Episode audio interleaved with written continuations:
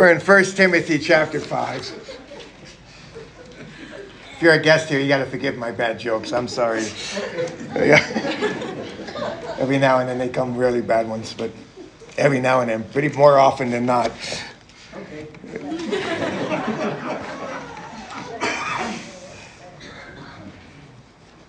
If somebody was to ask you this morning why did you come to church, I hope it wasn't for my jokes. But it's amazing how people flock to churches just because of a minister. I, I was in Texas and and we were visiting a church and somebody said, Wow, we're surprised that you're here to somebody else. And he says, I'm here to hear Chuck Swindoll. And they were there just to hear Chuck. Nothing wrong with going to church to hear Chuck, but what happens when Chuck Swindoll dies? Then what are you going to do? Some people, they, they go to church because they like a certain style of music. You know, um, you think about it, uh, some people like the hymns. Some people like uh, the more contemporary music. Uh, in Cedarville, just recently, they did a, all hymns. Oh, the whole chapel was about hymns. And, and Katie and I were listening. We're like, we were reminded, wow, unbelievable. Um, we were in tears singing, uh, There is a fountain filled with blood. You know, drawn from who? Emmanuel's veins. And, and to think of these old songs, rich and beautiful. But some go for that. Some go for the ministries. They love all the ministries that the church has to offer. By the way, we were in a church last week. We were visiting a church that, uh, if you ever attempted to complain about two services here, how would you like to be in a church where they had an 8 o'clock service? Not one amen. all right, listen to this. 8 o'clock service, 9.30 Sunday school, 10.45 service, 6 p.m. service. All right, that's just Sunday. Then they had something on Monday. They had something on Tuesday. They had something on Wednesday. I'm not kidding. They had something on Thursday. They let you stay home on Friday. And they had something on Saturday. And then you get up Sunday, 8 o'clock, 9.30, 10.45, and 6 o'clock. Who votes that we do that starting next week? Anybody? Wow, a couple. Wow, you are extra spiritual. I mean, later on. But some love that. Some love less than that. So certain ministries, if a church has it, they go or don't go. Let me just mention this to you. When we go to a gym, a God-forsaken gym, when we go there, we go there to get into shape. When you come to church, I pray that your heart is to go to church to get into spiritual shape. God has put us here to help everyone to be in spiritual shape. Yes. And that's why we come to church. We say, God, I am here. I want to grow. I want to learn. I, I want to be in shape. Have you noticed when people start missing and start not going, how they get out of spiritual shape? And how things that used to bother them no longer bother them because they're just away from it all. Same thing when we don't go to a gym. What happens? We become more well rounded. Amen. And people say, I can tell you I haven't been in gym the last few weeks. Yeah, you know that. And I've been eating pizza every night and, and different things, and we get out of shape. Now, what does God do? I want you to look at this passage of scripture because what I love about this this morning is that I'm not preaching this to correct people. I'm not preaching this because Widefield Community Bible Church has a hard time putting this. I'm preaching this to, to commend you all, and this is amazing passage of scripture, and, and, and to show that we are doing what God wants us to do, and this is a wonderful thing. Now, having said that, Stephen had the opportunity last week to preach this passage. And he could have taken uh, 1 Timothy chapter 5, verses 17 to 18, but he kindly looked at me and says, I'm going to let you preach what the church should pay you. Thank you, Stephen. I appreciate you and love you and, and all that, but I'm not going to take that angle today. We're going to go right through here and we're going to talk about what God wants. Well, look at this here. In verse 17, he, he, he mentions the elders. And if you, you know that the word elder, pastor, bishop are all used interchangeably in the Bible.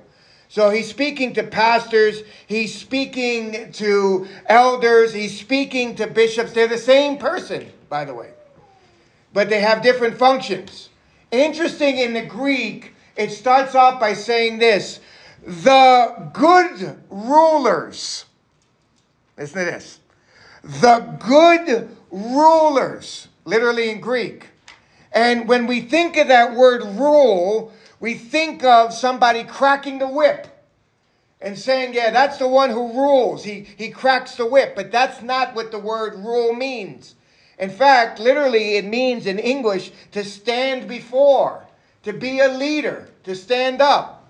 Um, yesterday, when, when, when I'm picking on Stephen a little bit too much this morning, but well, yesterday when he was leading those, t- teaching the children's ministries, he was lovingly leading those who are serving. It is someone who lovingly leads, who stands before, who, who, who is there leading by example and also leading with exhortation. He, he mentions here in verse 17 that the, the, the, elders, what God wants them to do is to lead. They are to offer leadership and they're to do it well. Notice this here. Well, now, here's the problem what makes somebody doing it well? What's the criteria for that? Well, I'm going to say this praise God, it's not his jokes. Amen? So you can't say that, that this pastor is a good pastor because he tells good jokes. But I have a good one for you this morning. Do you want to hear it? Yes. You'll pass, huh? You guys are pass. This couple was celebrating their 40th anniversary and their 60th birthday all in the same day. And as they're celebrating this, a fairy angel comes and says, We're going to give you both one wish for being faithful to one another. We're going to give you both a wish, whatever you want. So they ask the lady, What do you want? And the lady says, I want a trip around the world. I want to make this the best anniversary ever. I want a trip around the world with my faithful husband. And the fairy angel waves the wand, and poof, there were two tickets for a trip around the world. Then the fairy angel asked the man, What do you want? He goes, Come here. I want a wife that's 30 years younger than me. So the fairy angel waved a wand, and poof, the man was 90 years old. Bad one? No, don't use it. Praise God. Ruling well has nothing to do with jokes. Ruling well has nothing to do with comparisons. We like to make comparisons. Oh, that's a good minister. Oh, you remind me of this minister. Or, or you're, you're much better than the other minister I used to have. Or, or this one or that one. And we make compare. That doesn't make someone good. It doesn't even make someone good if there's great fruit or success. Because God doesn't call success for us to have success. What makes someone good? Well, we don't even have to go further than 1 Timothy chapter 3. It, it, talks about what makes a good minister. He is doing what God wants him to do. In other words, we ought to be asking ourselves, is, are these elders, are these leaders doing what God wants them to do. The word well there speaks of moral goodness. It speaks that the person is faithful. He is trying to do what God wants him to do. He, he has a moral character to him. It starts with the who, not the what or the why. He is leading well because he is taking care of his family. He is living for God. He is serving the Lord. He has character to back up. We look at different things in there in the character of 1 Timothy 3. He is above reproach and he cares. And, and, and we're going to see here right in this passage, not only that, what is he doing ruling well? Notice this in verse 17. It shows one of the things that he focuses on. He, he's caring for souls, and that's what God has called him to do. But look at this here in verse 17. The elder who rules well are to be considered worthy of double honor. Now, watch this, especially, right? This is what he's saying here in verse 17. There are certain, all elders rule, all elders are leading, all elders should be example, but there are some who have more of a burden, a more of a specific task in the church. And notice what they're doing. They are working hard. Now, watch this. Uh, the word there, working hard, means to be exhausted. It means to be physically and emotionally exhausted. You say, what physically and emotionally exhausts somebody that is in a church trying to help lead a church? I'll tell you what's hard eating donuts every Thursday. Amen? That is hard. That is a hard week. I got to get up. I got to get ready for donuts. I got to prepare the coffee. That is really hard. I'll tell you what's hard. Going out and having coffee with people and enjoying talking to them in fellowship. Is that hard? Let me tell you what's hard. Look at this here. They're working hard at preaching and teaching. What are they doing? They are exhausting themselves studying the Word of God, preparing the Word of God, and not only that, proclaiming the Word of God to other people. The preaching part is literally in the Greek, it's logos. It means to speak. They're speaking, they're proclaiming. And then the teaching part is they're explaining. So they're proclaiming and explaining, and they're working hard at proclaiming and explaining. Somebody says, how long does it take to make a message up? Uh, well, usually around Sunday morning at 7.30 I start and I'm done at 7.45. Amen? Man, if it was just that easy. It is study. And it is more study. And I love looking at Steve. I'm going to pick on him all morning. I love looking at Stephen's face and saying, Can you preach for me? And so, and it's good thing it's a good month or two out because he knows all the work that it takes. And he studies and there is studying and there is working hard and it exhausts you. My, my daughter Ellie was talking to us the other day. She says, I don't know why I'm so tired. I said, Ellie, look at Ecclesiastes 12 12. She said, Dad, what does it say? I said, look at it. She goes, Dad, what does it say? Okay, here's what it says. It says, The writing of books, there is no end. And the devotion to study will weary the body. I've done FedEx double shifts, come home with all the energy in the world. I study a passage for two to three hours. I need a nap for like three hours. It wears on the mind, it wears on the heart. And here's what it is not only are they caring for souls here in verse 17, they are especially, they're carrying another burden. And so all the elders are, are leading, but there are a special group of them that are carrying an extra burden throughout the week, not only caring for souls, but they're also preparing messages and proclaiming them. Now, what do you do with such people? Here's where this gets fun. Watch this. This is beautiful. Look at verse 17. Oh, I love this. I love this. Here's where we get a lot of fun here in the text. This is, this is so beautiful. Look at this here. The elders who rule well, and well is faithfulness. They are being faithful in what God has called them to do. They have the character that God wants them to have. They are to be considered. He's Paul is saying this. We are to think about them in this way. Here's how we ought to think about them.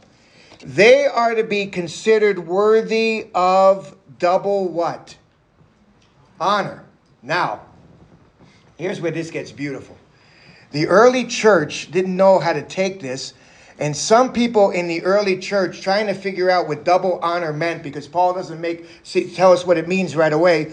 We're thinking about what, what in the world double honor. So this is what they said. This is the conclusion they came. This is them, not me. They said double honor means that we should give the pastor elder a double portion of food. Praise God. Do you know what this means? If you have one donut, I get two. If you have one plate of food, I get two. This is the greatest passage in the world. I should preach this every Sunday. I, I mean, this is amazing. Is that what it means? Oh, if it only meant that. But they couldn't figure it out, so they thought maybe this means that we give them a double portion of food. That's not what it's talking about. Although I like the interpretation. I mean, it's kind of nice. What is it saying here? Some other churches, they thought, so uh, the church, uh, the fathers, they thought, well, this double honor, what it means is that if you're going to give some money to a, a, widow in the context, you're to give double that money to, to the one leading and preaching and teaching. Well, Here's the problem with that. It doesn't talk about how much money you give to a widow or a, a, a, a, number of money. It's not talking about a specific number. And then others, as they were studying this out, came to the conclusion of this, and I really believe this passage is teaching two things here. In verse 17, it's saying this they're worthy to be of double honor. The first thing they're saying is they're worthy of respect. And what this means is how we talk to them and talk about them. It means that on Sunday afternoon, we shouldn't be having roast pastor for dinner. I've been in a church where they had roast pastor for dinner, for lunch. Where, where we were in a church in Cambridge where we went to a deacon's house and all he was doing is ripping what the pastor said in the sermon. That's not honor. That's not respect. In fact, I want to I want to show you a passage here, uh, Hebrews chapter 13. Look at this here for a moment. Hebrews 13 verses 17. I want to show you here. This, this speaks of the respect there because when we honor our mother and father, we are respecting them. We're talking to them in a way that honors God, and we're talking about them in a way that honors God. Look at this in Hebrews 13 17, what it says here. It says this it says, We are to obey what? Our leaders. Now, this word obey is not the word obey that we think, it's the word to mean allow them to persuade you to have an open heart, to not come with a closed heart saying, nothing is ever going to change me. Here's how you know whether or not you have an open heart. Over the years that you've been going to church, can you honestly look back and say, I have changed certain things in my life because of God's word? If not, your heart's not open. Have an obedient heart, a heart that allows them to persuade you. I know it's hard trusting him. Allow them to persuade you. Here's why. And look what it says. And submit to them. Follow them. Why? Look at verse 17. What do they oversee? They are keeping a watch over your what? Souls. They're concerned about souls. They're concerned that you're right with God. They're concerned that you have a proper view of who you are before God. They're concerned about how you're doing with other people. They're concerned about how you're living out your God given purpose in life. They're concerned about souls. They're not concerned about what you wear or what movies you go see or, or what you do. They're concerned about souls. That's what matters. And you say, but what if the guy doesn't care about my soul? Or what, what if the guy is not concerned about my soul? Look what it says here. This is a very strong passage. They will give an account. They will literally, it says here, they will stand before God. Are there people who abuse this? You better believe it. But here's what it's saying in the passage they will stand before God and how they lead. And so they ought to be caring for souls. They ought to be caring. Not what football team you love, but whether or not you have a relationship with Jesus Christ. Because I'm here to tell you, and especially if you're a Bronco fan, your life is going to be miserable for a long time. Very miserable. But if you're a New York Giant fan, you got hope. Amen? But what they should be considered, worried about, is whether or not you have a relationship with Jesus Christ. That's what matters. Yes, yes. So what if our team wins if we don't have a relationship with Christ? And if it doesn't matter, then we're going to give an account before the Lord. Now, look at this here in verse 17. There's two ways that this can happen. If you don't allow yourself to be persuaded, if you don't want to follow, if you don't want to listen, if you want to be stubborn, if you want to be self willed, if you want to blame everybody else, if you want to think that you know better than everyone else and you're better than God, watch what happens is here. Look at this in the passage. Let them do this with what? Joy. You know what brings an elder, a leader, joy? Not that you listen to them, but that you listen to God. Yes, yes. And when you listen to God, There is joy in that. I love when my kids call us now from school and tell us things that they're listening. They're listening to God. Praise God for that. It is a wonderful thing to hear that brings joy to our heart. You want to bring grief? Look at this here. And not with what? Grief. You want to know what brings grief? Is when you don't listen to God. Is when you don't change. Is when you are indifferent to the gospel. Is when you sit there and you say, you know what, I don't care what he says. I ain't listening, I ain't changing. I don't care what the Bible says or what God says. I don't care what. I never forget the, the, the, last time I was, I was with my father and he was laying in bed with tubes everywhere. And I said, Dad, I said, Dad, there's no time here. You need Jesus Christ. There's no time. And I remember him just looking at me with his, his face and looking away from me like, get out of here. That brings pain to a heart. There are people who come to church who never change who are saying to God every Sunday, get out of here. Who are saying, you're not going to persuade me. You're not going to change me. I'm going to stay the same. That brings grief. And let me just tell you something. As much as it would grieve the leader's heart, notice what it says in verse 17. This would be unprofitable for who? For you. For you. You shake your fist at Christ. You don't accept his salvation. You don't believe that, that he has died for your sins, was buried, and rose again. This is unprofitable for you. If you don't want to listen to the word of God and change your heart, this is unprofitable for you. Yes. You're the one that suffers. You're the one that will struggle. And so he's saying, this is what they do. They, they are worthy. Let's go back to 1 Timothy 5. He says the elders, they, they, they're ruling well. They're caring about souls. They're, there's a special group. Some churches call them the teaching elders. I don't really like that because that's not all you do is teaching elders. It kind of makes you put you in a group. You just teach. You still care for souls. So you're a caring elder and a teaching elder. He says they are worthy of double honor. There is a respect there, there is an honor there. But in the context, too, he's also talking about pay. Now, here's the problem. And I thank God that we're not saying this to correct anything, and I'm not looking for a private jet. Amen? People look at these pastors with private jets and they say, This is terrible how they use money. I'm here to tell you something. The private jet pastors are the exception, they're not the rule. You know how many private jet pastors I know that went to seminary with me? Zero. Very few. But we have seen the other side of this.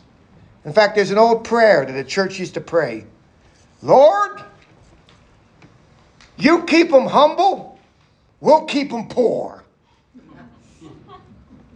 Now, watch this. He's talking about there ought to be, he doesn't put a number on here. He's saying these are people who are caring for souls, and these are people who are working hard, putting the effort in of proclaiming God's word and instructing God's word. There ought to be ample room for this person to support his family or support his needs there. It's not, there's no number on that. In fact, if he's devoted to that, he won't have time to do the other things. You say, well, churches get this, right? Listen to this. There was a, um, a little illustration here of a church in Montana. Anybody from Montana? All right, watch this here. True story from Christianity Today. Story was told of Pastor Steve from Montana. Listen to this. He had a wife and three children. Wow, we're picking on Steve all morning, aren't we? Pastor Steve tried to make ends meet somewhere below the poverty line. For a while, his family managed to scrape by, but eventually the debts began to accumulate. At a certain point, Pastor Steve decided to spend a week of vacation taking a class at seminary. The whole family was to drive to Colorado for the week, but just before they were supposed to leave, the transmission on the car went out. And he received a surprise medical bill. Don't you love those? The summer night before he planned to leave, Pastor Steve sat with, his, sat with his wife out on the deck of the house they were renting and wept. There would be no trip. That week, the family vacationed in the basement of a relative's home several hours away. Eventually, Pastor Steve went to church and asked the board for a raise. Look what happens. The board grudgingly agreed to, to a small raise, but it was not large enough to meet the family's monthly expenses. The board thus recommended that Steve apply for assistance from the Montana Power Company to pay his utility bills. And then they also told him if you need more money, why don't you become a chaplain in the National Guard? It's only one weekend a month, they explained.